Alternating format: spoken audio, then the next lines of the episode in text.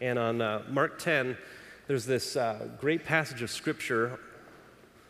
It's uh, 35 through 45. Why don't you shout out? 823. 823. Oh, you said 822, did you? Yeah. Chapter goes over. There you go. 823. Our brother from Texas. Quick on it, but as I learned, it's now up on the screen. So, jeez. I thought, how do you? Oh, you don't cheat. Oh, you don't cheat, huh? Mm-hmm. Mm-hmm. That's kind of this sermon. Hold that. That's a little foreshadow. Uh, if you were not with us last week, we started a sermon series on uh, resolutions. And you know, we make resolutions all the time, and we make them and we break them, and we make them five years ago when we finally fulfill them and we become members of a church. Uh, but we kind of took this angle what if God was to make a resolution through us?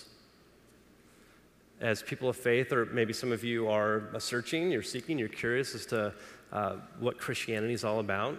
Uh, what the Bible reveals to us is that true change, true transformation, comes through literally God's Spirit dwelling in us, transforming us from the inside out. There's, there's you know, micro change, and there's things that we can do as humans, but there's some overwhelming, uh, earth shattering, paradigm shifting, history changing transformation that God can do in and through us if we allow God to. So last week we explored what would it look like if God resolved to help us see more accurately, see ourselves, see each other, see God. This week is what if God resolved to serve?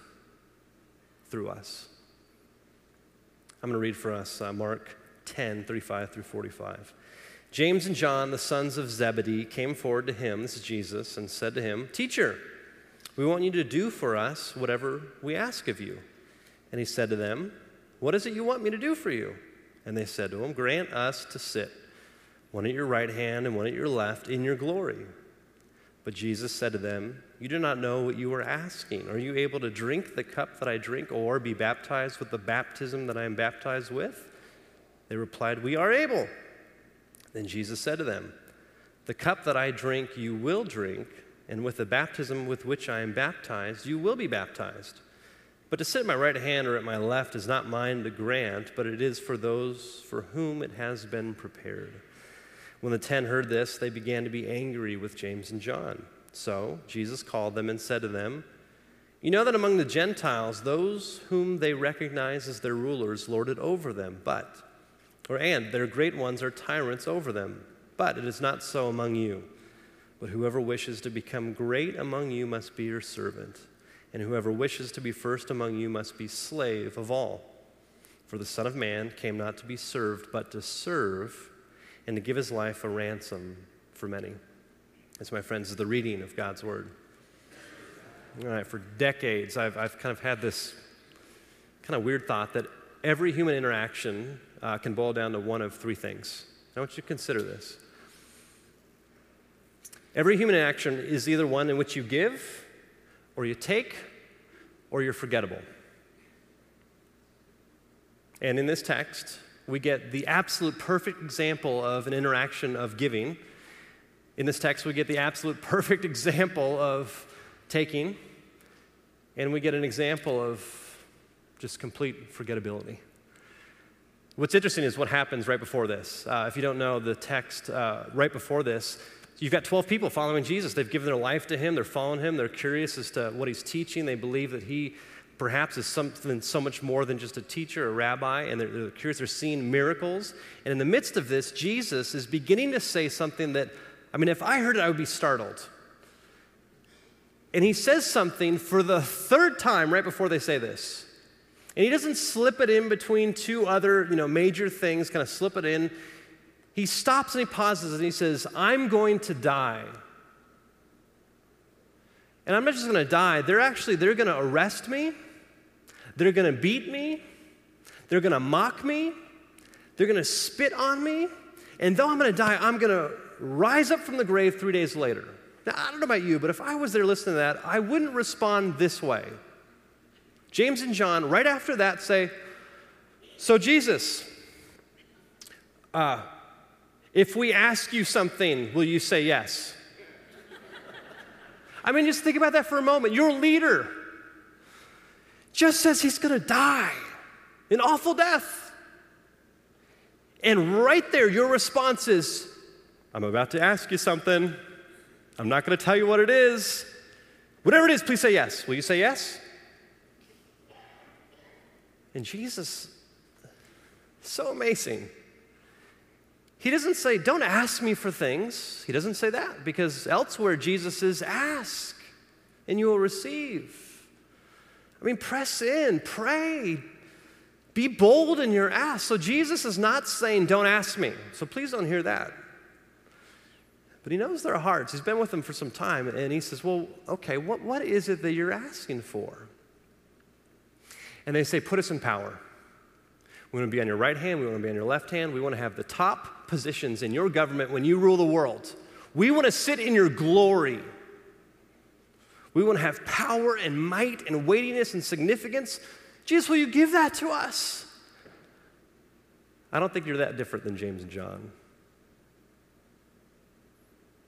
Sometimes I don't think I'm that different than James and John. I mean, think about this phrase Jesus, whatever I ask of you, will you give it to me?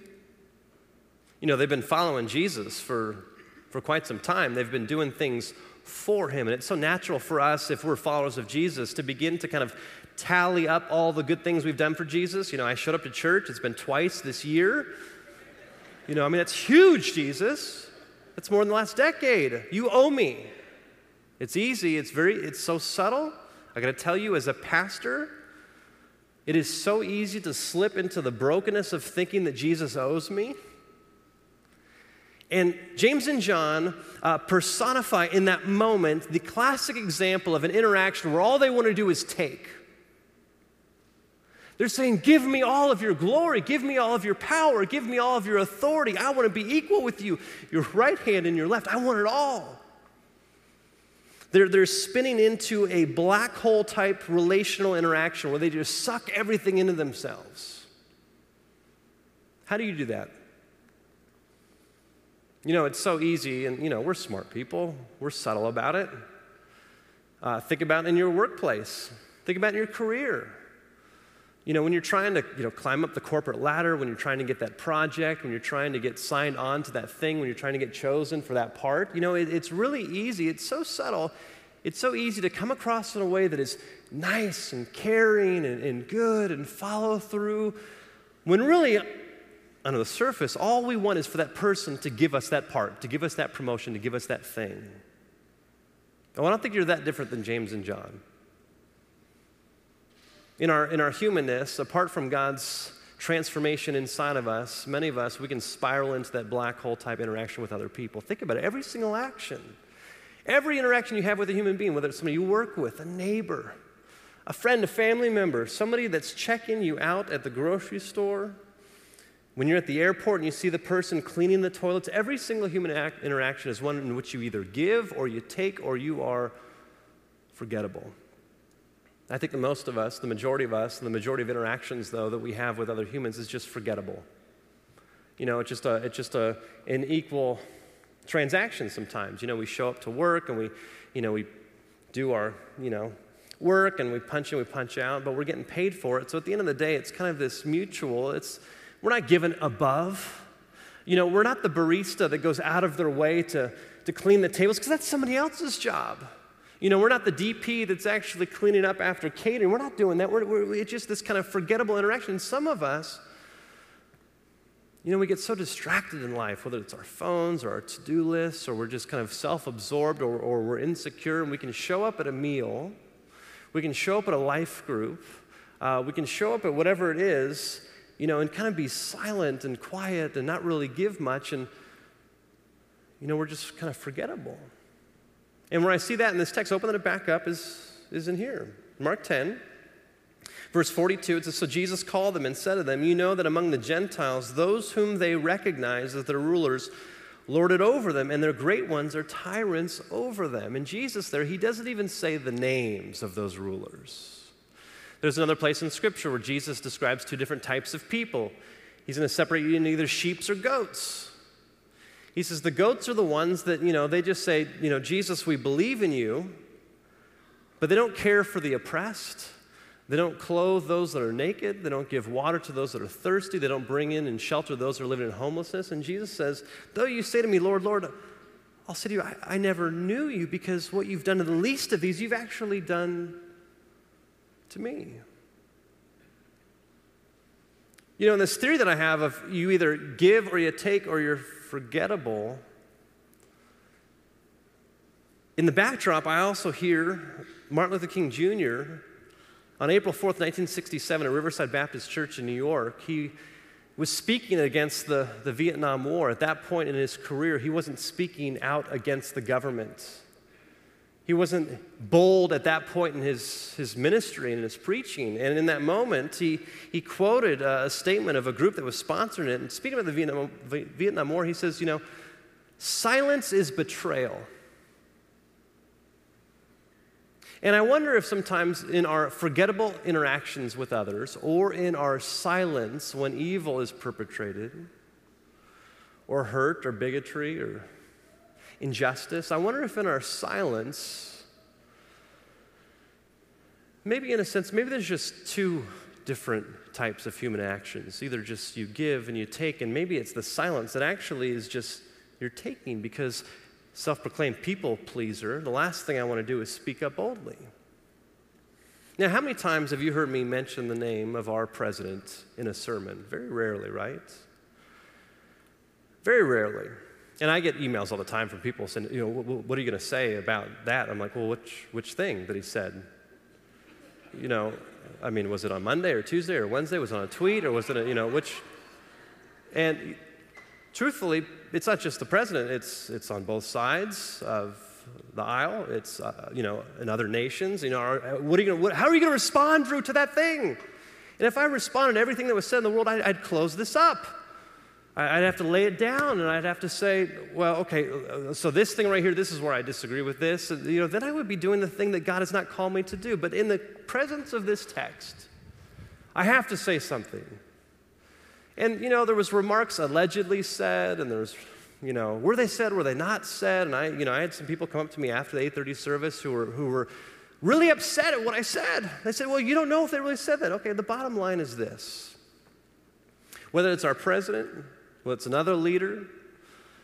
When somebody looks at a human being and says that they are not worthy of love, that they are somehow less than, or if you look at a region of the world and says no good can come out of that region, no matter how awful it is, that is so contrary to the heart of God. And the last time I saw in Scripture, people said that about Nazareth. What good can come out of Nazareth? Well, an immigrant Savior named Jesus came from that area. And so, yeah, we can debate over what he said, what he didn't say. But there was people silent in the room. There were some people speaking up.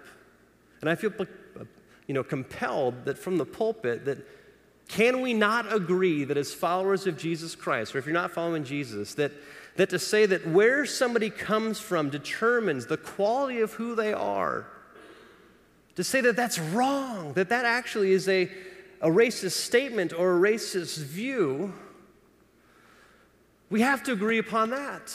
You know, and I know I'm in mixed company. I know some of you, you voted for Trump. Some of you voted for somebody else. And there's something about psychology, it's called cognitive dissonance, uh, where we want to close the gap between what we believe and how we act. And so it's very natural if you vote for someone, you want them to succeed and you can kind of rationalize away things. And, and in extreme cases, we can exalt somebody and say they can do no wrong. Or we vote against somebody and we're looking for ways in which it validates the fact that we did not vote for them, and we can actually, to the extreme, kind of vilify somebody as well. We can do that with Martin Luther King Jr. We can exalt him and, and, and, put him a place that he wouldn't even want to be at. We could say that he lived the perfect life. He didn't.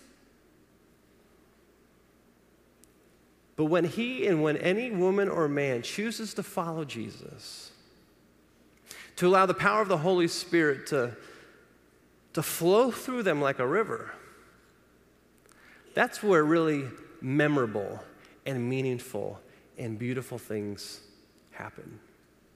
And I know that I want to be a person that when I hear alleged statements, that I want to first say, okay, remember last week? You noticed the speck in somebody else's eye, but you failed to notice the log in your own eye. You know, I, I want to, you know, hear alleged statements and say, okay, how am I writing people off?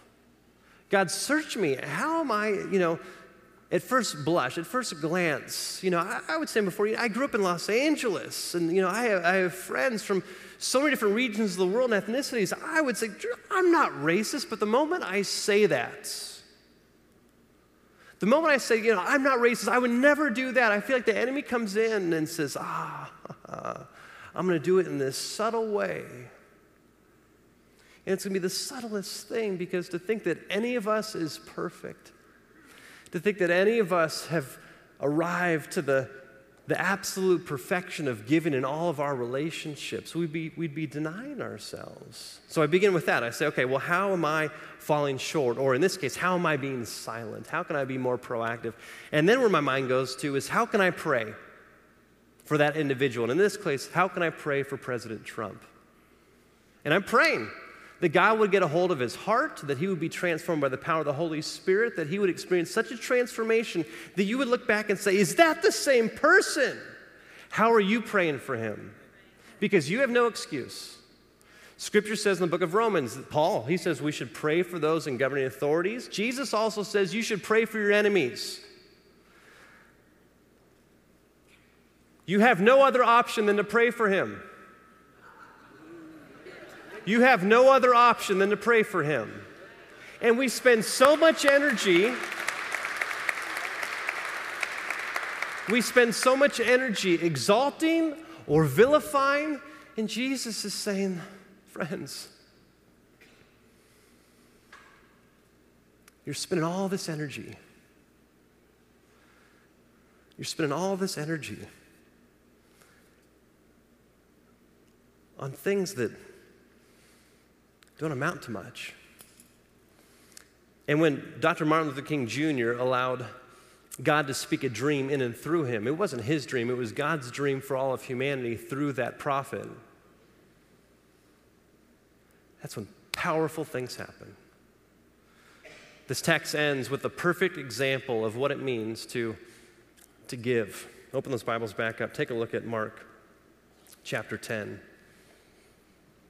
Jesus says in verse 45, for the Son of Man, that's he's referring to himself. That's a title that we first saw in the book of Daniel. He's taking that title upon to himself. He says, For the Son of Man came not to be served, but to serve, and to give his life a ransom for many. Now, the Greek word for ransom literally means that there is a, a price that has been paid to set somebody free. In the book of Romans, it says that, that all have sinned and all fall short of God's glory. Danielle, where is that? Romans. I did this to you last week. I'm so sorry. You're my go to. 323. Oh, you got the page numbers and uh, there you go. Maybe you can, you can help me after the services to get quicker on those verses. Romans 3:23 says that all have sinned. That literally means to aim for the wrong thing. We all fall short. To paraphrase, we're all in bondage. We are born in this world and we are enslaved to ourselves.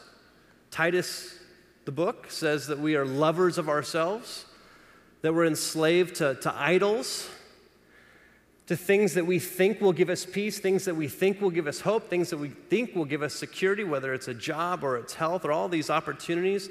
You know, we love these things. Every single one of us is enslaved. We're all in bondage. And here's the scary thing is the majority of you perhaps disagree with me. And I say that because perhaps some of you are saying, well, I've given my life to Jesus. I am free. I'm not in bondage. No, you're in bondage still. And you're enslaved in the worst way because you don't even know it. In the book of Romans, the Apostle Paul uses the past tense, the present tense, and the future tense to describe salvation. He says, You have been saved, past tense. You are being saved, present tense. And, and you will be saved. He's not confused. He's, he's talking about the beauty and the mystery and the, the magnitude of what Jesus has paid for us to be saved from. Past tense looks at Christians. You've been set free from the penalty of sin. You've been justified. It's a legal term. God looks at you and says, You're forgiven because of what Jesus paid on the cross. I look at you and say, You're set free. But the Apostle Paul realizes that once we're set free from the penalty of sin, it still has power in our life. He says, Gosh, the things I don't want to do, I still do. The things I do, I don't do. This wretched man that I am. And the fancy theological word is sanctification, that we have an opportunity in an ongoing way confessing our sins to Jesus by reading Scripture, by repenting, which means to turn away. That God sets us free through the power of God's Spirit from the power of sin. Now, I don't know President Trump. I've never met him personally. Uh, from what I've read and from what I've heard, he's given his life to Jesus Christ. Now, some people are so confused because they're saying, How could somebody who gave his life to Jesus act in such a way? And maybe some of you are like, No, he didn't give his life to Jesus because he's acting in such a way. Let me say this I'm going to assume that he gave his life to Jesus. God looks at him through Jesus Christ and says, You are set free from the penalty of sin. Now, he, like me, like everybody else who has given their life to Christ, still has things in their life that have power over them that we are in bondage to. And we get to be a church that joins a life group and sees another Christian saying something they're like, How on earth is that compatible? They must not be a Christian. Oh, no, they are. They're broken like anybody else. And the journey that we get to move forward together confessing our sins to one another, bearing one another's burdens, encouraging one another, looking past somebody's actions and to see a transformed and a redeemed heart on its journey of becoming more like Jesus, we get to do that together. So, church, as we journey together, we've got to acknowledge the areas in which sin has power over us. And don't be freaked out when somebody shares that with you or when you see it. Here's the great news the Apostle Paul uses a future tense. He says, One day in God's presence, you will be glorified. You will be set free forever from the presence of sin. No more death, no more destruction, no more traffic, no more bronchitis, no more fires, right? James and John, what happened to them?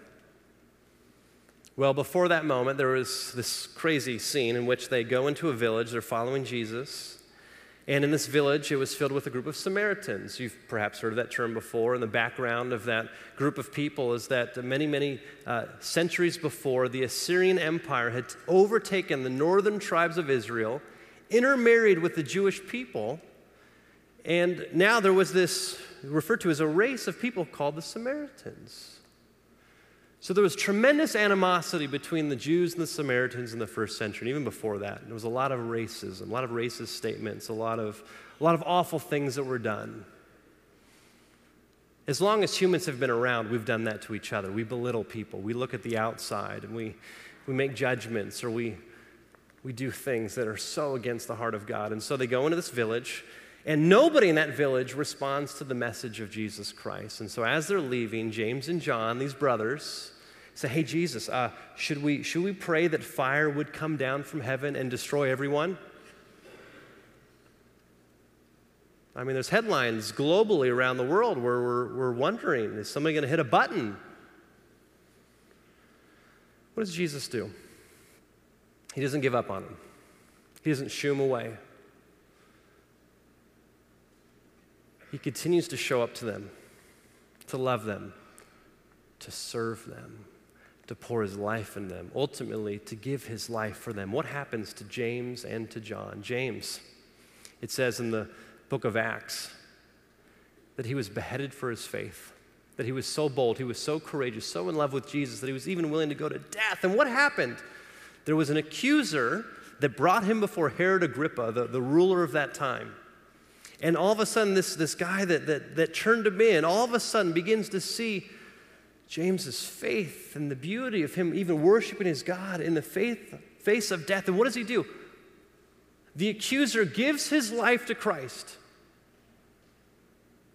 He gives his life to Christ, and then all of a sudden, now he is kind of lumped in together with this guy that he just turned in. And he says, Well, then I'm willing to lose my life too. Even up to the last second of James's life, he was leading others to Jesus. I can't wait to meet whoever that guy was, who was so bold in his faith. What happened to John? He became known as the, the disciple whom Jesus loved. He wrote the gospel according to John. He wrote 1 John. He wrote 2 John. He wrote 3 John. He wrote Revelation. He talks about love more than any other disciple. Absolutely transformed from the inside out, both James and John, through the power of what Jesus did. And what I love about that is that James and John, if you don't know, are first cousins with Jesus. They're family. So different than Jesus. And I love how Jesus was willing to enter into a relationship with somebody so different than himself. And because of that, there was beautiful transformation. Now, some of you are you know, you're still distracted by this thing. And, uh, you know, some people at home, they, they try on clothes in front of the mirror, and uh, this might sound really odd. When no one's home, I put this on sometimes. Seven years ago, I was for the second time in Africa. I spent a month of my life in Africa. First two weeks in Uganda in 2007, the second time two weeks in, in Kenya. And this trip, I was in Kenya. I was leading a group of high school students, and we were uh, literally walking through, and we stayed in a uh, really difficult place to live. Your comments allegedly this weekend about areas like this. And the, the slum that it was referred to was called Misri in Swahili, uh, as I was told. It meant misery. And in this uh, area, we were sharing our faith, and yet there was already a group of Christians there living there who had come before us. And there's one guy named Thomas. And Thomas was a tailor. Now, you wouldn't think of a tailor living in a slum, would you? He was a trained tailor. He worked with high end clientele before that in Nairobi. I mean, he could literally work on Rodeo or in Melrose or whatever street you think is nice to go get tailored. And as a Christian, ready for this? As a Christian, as an African Kenyan man, he decided, he chose to move into that community, to live in that slum, to move into misery, and to be a tailor for the community to bring uh, worth to people, to fix their rips, to fix their clothes, and to design garments for weddings, for special occasions. And so we go into his, his little tailor shop, if you could even call it that. I mean, it was, it was minuscule. Like a couple, you know, airline bathrooms on a plane. It was just so tiny. And, and we spent an hour together, and he shared a Coca Cola with me. Who knows when that bottle was filled with Coke?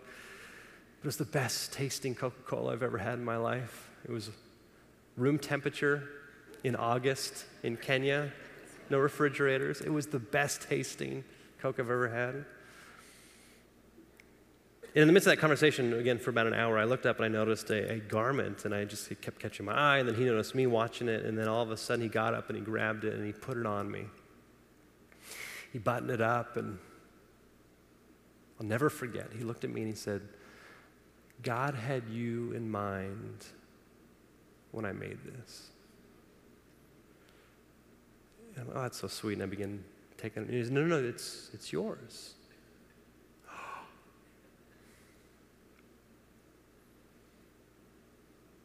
What a beautiful person. In such an unlikely place, right? And it wasn't because of uh, where he was born, it was because he had given his life to Jesus. It was the beautiful power of God within him. I have not forgotten that man. I can't wait to spend eternity with Thomas. And when you get to heaven and you're looking for a tailor, look him up.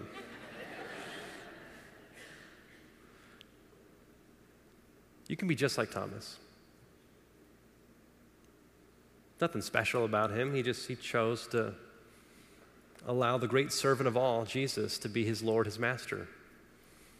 He allowed Jesus to be his everything. And you know, he doesn't, I'm not saying that he's perfect. No one's perfect. We'll be perfected in heaven. But he chose not to allow his surroundings or the environment to determine how he was going to give in every single relationship. So you have a choice too. And for those who are following Jesus, you have a choice to allow God's Spirit to, to set you free from the power of sin in your life. And for those of you that don't yet know Jesus, I'm telling you, there is no one who serves, there is no one who gives perfectly like him. The peace that you're longing for, the hope that you're looking for, the love and the joy that you're looking for, he says, I give it to you freely. Come, follow me. Let's pray. Loving God, as we respond in worship with our voices, with our hearts, and even as how we uh, leave this, this space this week and follow you, I pray that in this moment we would also give that which you, have given to us. So, God, as a church, as we continue to invest in the things that we believe you care the most about, would we collectively as a church give to what you are doing through this church on this campus, in this city, and around the globe? Would we be people that are bold in giving, living memorable lives for the sake of your love? In Jesus' name, amen.